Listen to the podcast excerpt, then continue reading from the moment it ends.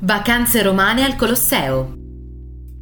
Durante il giro in Vespa più famoso della storia, Anna, Audrey Hepburn e Joe, Gregory Peck, si concedono una visita al Colosseo, dove il fedele Irving si prodiga a scattare qualche foto, di nascosto con il suo accendino.